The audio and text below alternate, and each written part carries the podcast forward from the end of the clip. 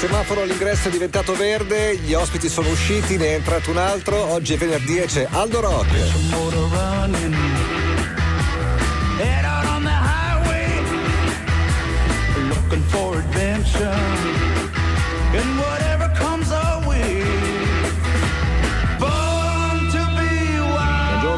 Buongiorno, buongiorno. Bentornato e soprattutto grazie per essere in buonissima compagnia. Buongiorno Gabriele. Oggi grazie ho portato un guru, un vero guru. Ci racconterà come nasce un guru. Perché Gabriele Rosa per me è più che un amico, è una persona da cui io cerco di attingere i segreti per poter correre sempre più veloce. E sappiamo che attingi, e come attingi? Allora, buongiorno Gabriele. Per chi non lo sapesse, Gabriele Rosa forse è il più celebre allenatore di atletica italiano, famoso per aver inventato questa tecnica di allenamento che consiste nel lasciar vivere i suoi atleti a casa loro, che è una cosa banale apparentemente, ma insomma ha fatto un po' la svolta tanti anni fa, giusto? Sì, credo che sia stata più vicino, molto più vicino, l'intuizione più importante che posso aver avuto, perché io avevo avuto l'esempio del calcio quando spostavano i ragazzi dai paesi africani nei settori giovanili nel giro per il mondo, poi la maggior parte di questi non diventavano bravi e finivano per essere però sradicati dalla loro terra e anche incapaci poi di fare la professione di calciatori. Ho provato in Kenya, dove intuivo che ci voleva un grande potenziale dal punto di vista atletico, però non facevano la maratona per scelta esistenziale ma anche tecnica, e ho detto loro: ragazzi, proviamo, siamo a casa, però state qui a casa vostra. Mm-hmm. Proviamo, ci mettiamo nel training camp, e da lì è partito. Quanti anni fa accadeva questo? Una quindicina ormai? No, 23. 23 addirittura? Anni, sì. È partito nel 91, quando Tanui ha vinto la prima medaglia d'oro della sua vita vincendo i 10.000 Tokyo, ma ha detto: vieni in Kenya, forse abbiamo bisogno di qualcuno che ci aiuti un po' a capire com'è il mondo della corsa, come entrarci in modo professionale e tutto. E credo... per me è stata una gran favola, comunque. Dico, tu per loro sei un riferimento, comunque. Io sono venuto con te in Kenya e mi ricordo che ti trattano come se fossi una specie di divinità, quasi. Un po' perché il tuo aspetto lo fa credere, insomma, questa barba bianca, i capelli bianchi, insomma. E però hai cambiato la vita a centinaia di persone. Sì, non è stata una cosa facile, perché la federazione mi vedeva un po' come un intruso, ma molto antagonizzato all'inizio, ho avuto grossi problemi. Federazione Kenyota? Kenyota, sì, mm-hmm. Moltissimo. E dopo però hanno cominciato a venire i risultati, hanno capito che molti ragazzi giovani soprattutto potevano entrare in un percorso, diciamo, utile dal punto di vista tecnico e anche dal punto di vista sociale ed economico, perché la maratona era qualcosa di nuovo per loro, perché pochissimo avevano fare, pochissimo avevano così l'intuizione che quella poteva essere l'evoluzione che ha portato a essere il Kenya a essere la nazione più importante al mondo della maratona. Per cui non lo so, sono stato fortunato, credo, perché mi sono un po' adeguato alle loro esigenze, ho capito il loro talento tecnico, perché io sono andato giù un po' da allenatore italiano. Quando dicevo loro: mo fai 10 km questa andatura, mi dice: ma tu stai scherzando? Cioè praticamente una grandissima capacità di allenarsi, che era probabilmente un po' legata alla loro genetica, però io non credo sia solo genetica, sono abitudini di vita e tutto, è inutile spiegare il perché i keniani sono bravi, però da loro ho imparato un attimo, forse più di quello che ho dato a loro, è stato uno scambio almeno alla pari, però i risultati che poi loro hanno fatto mi hanno fatto essere in debito nei loro confronti. Senti Gabriele, tu in questo libro bellissimo che io ho letto, a un certo punto ti poni questa domanda: mi sono chiesto cosa significhi vivere da uomo libero. Spiegaci cosa significa vivere da uomo libero. Io potevo fare delle scelte in vita mia, che era quella di aderire alle federazioni, alle istituzioni e fare le cose in funzione di un qualcosa di strutturato e organizzato. Non mi sono mai sentito in grado e avere la voglia di entrare in questi percorsi, per cui ho cercato di essere sempre libero a livello anche professionale. Io ho fatto un centro medico a Brescia che mi è costato la vita, perché prima di far capire che potevano venire anche le persone normali ci ho messo anni, venivano solo i campioni che ti gratificavano. Anche perché l'hai chiamato Marathon Sempre. Esatto, è stato l'altro errore storico. Io c'avevo anche un po' paura se lo correva. Era la gran passione mia per la maratona, ma portata a fare, per cui c'è stata questa difficoltà a farlo capire come struttura a disposizione di tutti. Però questo mi ha permesso poi di fare delle scelte di vita che sono state fondamentali per me, perché ho spaziato in tante situazioni e mi ha permesso di vivere la corsa, che è un po' anche il titolo del libro, Correre alla vita, di vivere la corsa come filo conduttore della mia vita, non solo quello, perché ci sono altri valori alla vita, però mi hanno portato a fare poi il progetto Kenya. Io considero un progetto che mi ha, penso, aperto un orizzonte che non avrei mai potuto seguire se fossi stato tecnico federale. Questi sono gli errori di gioventù che ci raccontano gli Hills. Il disco nuovo degli Hills l'avevi già messo anche settimana scorsa, quindi ti piace, ma era un'altra la canzone. No, è sempre la stessa. E il singolo non posso mettere ancora, c'è l'embargo sull'album. Da parte di chi? Da parte degli Hills direttamente.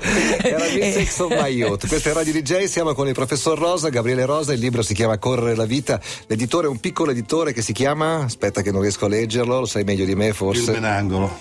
Che è uno che crede molto in queste cose, evidentemente. Sì, lui ha convinto te e tu hai convinto lui. Ma reciprocamente, perché loro normalmente fanno libri trattati scientifici ed altro, questo è anche fuori collana, però probabilmente hanno pensato che interessasse, perché quando andavo dei grandi editori volevano da me un trattato sull'allenamento e mi sono sempre rifiutato di farlo. Senti, tu sempre nel libro quando parli degli inizi della carriera, anche per la fondazione del Marathon, tu dici: ci ho messo l'anima prima del sudore, ci ho messo la passione e l'amore prima della competenza. Ecco, vorrei che spiegassi un po' questo tuo approccio nei confronti di questo sport, magari parlando anche di qualche atleta che ti ha colpito particolarmente. Io ho letto le storie, ci sono le storie di tantissimi atleti, da Moses Tanui a Martin Lell, e mi piace molto la storia del capitano Poltergat. Vorrei che ci raccontassi qualcosa.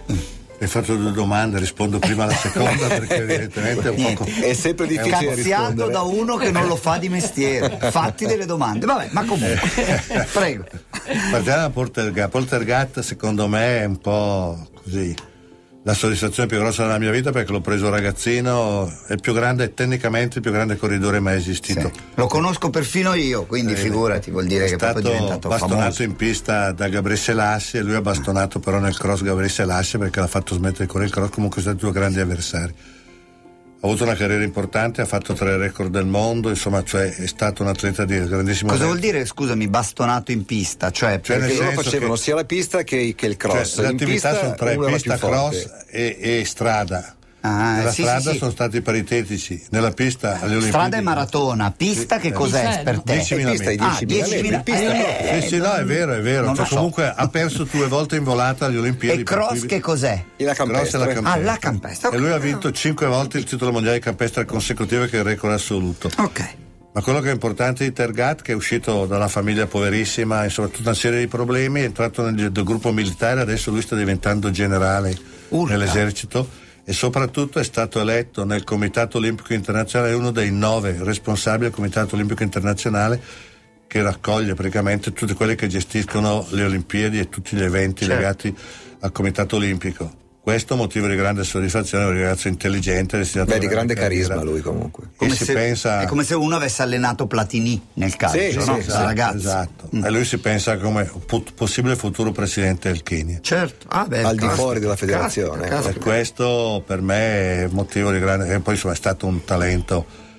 A me che piace vedere la gente che corre, perfino Aldo quando corre un po' zoppicando, vedere Tergat correre era uno spettacolo della natura. Tergat ad esempio mi diceva sempre: come stai DJ? Non si ricordava del mio nome ma si ricorda di Radio DJ. Poltergat conosce molto bene Radio DJ, e l'altra cosa che mi ha sempre colpito di Poltergat, che si vede che ha sofferto molto e ha percorso tutti i gradini della vita sportiva, ma anche di quella umana, cioè ha raggiunto veramente la maturità, perché una sera prima della maratona di New York, dove lui capiva che ormai c'era un po' questa strada del declino, gli altri stavano arrivando, a Gabriele Rosa a cena c'ero anch'io e gli ha detto: Gabriele, io domani cercherò di dare il massimo, ma ricordati che the marathon is the marathon. che è quella caratteristica di quest'ultima mezz'ora del venerdì con Aldo Rock, molto acustica, molto americaneggiante. Se c'era un momento giusto per portare Gabriele qui in radio era proprio questo venerdì, nel senso che il venerdì in mezzo fra la maratona di Londra e la maratona di Boston, che sono forse le due più importanti maratone al mondo insieme con quella di New York. Primaverili, poi c'è New York, Chicago, novembre, ma insomma questo è il momento forse più bello. Soprattutto lunedì prossimo, come sempre, c'è la maratona di Boston, che quest'anno avrà un significato particolare dopo quello che è successo lo scorso anno. Tu hai dei ragazzi che corrono domenica, lunedì. Sì, prima velocemente vorrei dire che io purtroppo ero a Boston l'anno scorso, ho vissuto il dramma dell'incidente. Sono stato fortunato perché la mia atleta ha vinto, ma hanno spostato conferenza stampa, se no sarei stato nel punto dove scoprire la bomba. Per cui direi, però è stato un momento di grande tensione, grande panico e tutto. Sono curioso di andare a vedere come si sono attrezzati, perché sicuramente ho vissuto la velocità con cui i sistemi di sicurezza americani in quel caso si mettevano in atto, perché ci hanno bloccato i telefoni, ci hanno chiuso negli alberghi e tutto. A parte questo, a Londra purtroppo la mia ragazza che ha vinto l'anno scorso si è fatta male, non ha vinto, è arrivato secondo il ragazzo. Non sta parlando della sua fidanzata, sta parlando di quella allenata da lui. Sì, dico sempre, io sintetizzo perché sì, quando parlo di atletica parlo in questo modo. Ci pensiamo noi a spiegare. Vai. Esatto, mi aiutate. Vai. A Boston corre ancora la ragazza, mia ragazza, come atleta che ha vinto l'anno scorso, per cui speriamo di rivincerla, e corrono anche due ragazzi abbastanza bravi. Posso dire però, questo vanagloriosamente, che i miei ragazzi, cioè i miei atleti, hanno vinto 10 volte Boston, che è record assoluto. Certo. Assoluto. Qual è la maratona che ti dà più soddisfazione vincere? Boston forse o New York? Dal punto di vista dello sponsor, purtroppo, che si vive anche di quello, purtroppo è New York, è la maratona che io non preferisco. Boston è la storia della maratona, per cui direi che lì si vive un attimo l'unico evento che per 117 anni non è mai stato interrotto, neanche durante le guerre. Questo è un fatto di grande. Tocca a te chiudere, uomo. Sì, anch'io sono andato a Boston e anch'io ho un bellissimo ricordo di Boston. Gabriele mi ha visto tagliare il traguardo e poi non mi ha visto per 2 ore. Tenete presente che l'albergo era a 50 metri dal traguardo. Sì, strisciavo, non riuscivo. Tenete presente che il giorno prima avevo corso la maratona di Londra. Esatto, 2004, era 10 anni. Era il 2004, quindi anch'io ho un bellissimo ricordo. Abbiamo finito. Correre la vita sulla storia della maratona contemporanea, il libro di Gabriele Rosa che era con noi questa mattina. Hai una delle tue frasi o ce ne andiamo? Sì, per Pasqua, uomo, lavora duro per ripulire il tuo pensiero e renderlo semplice.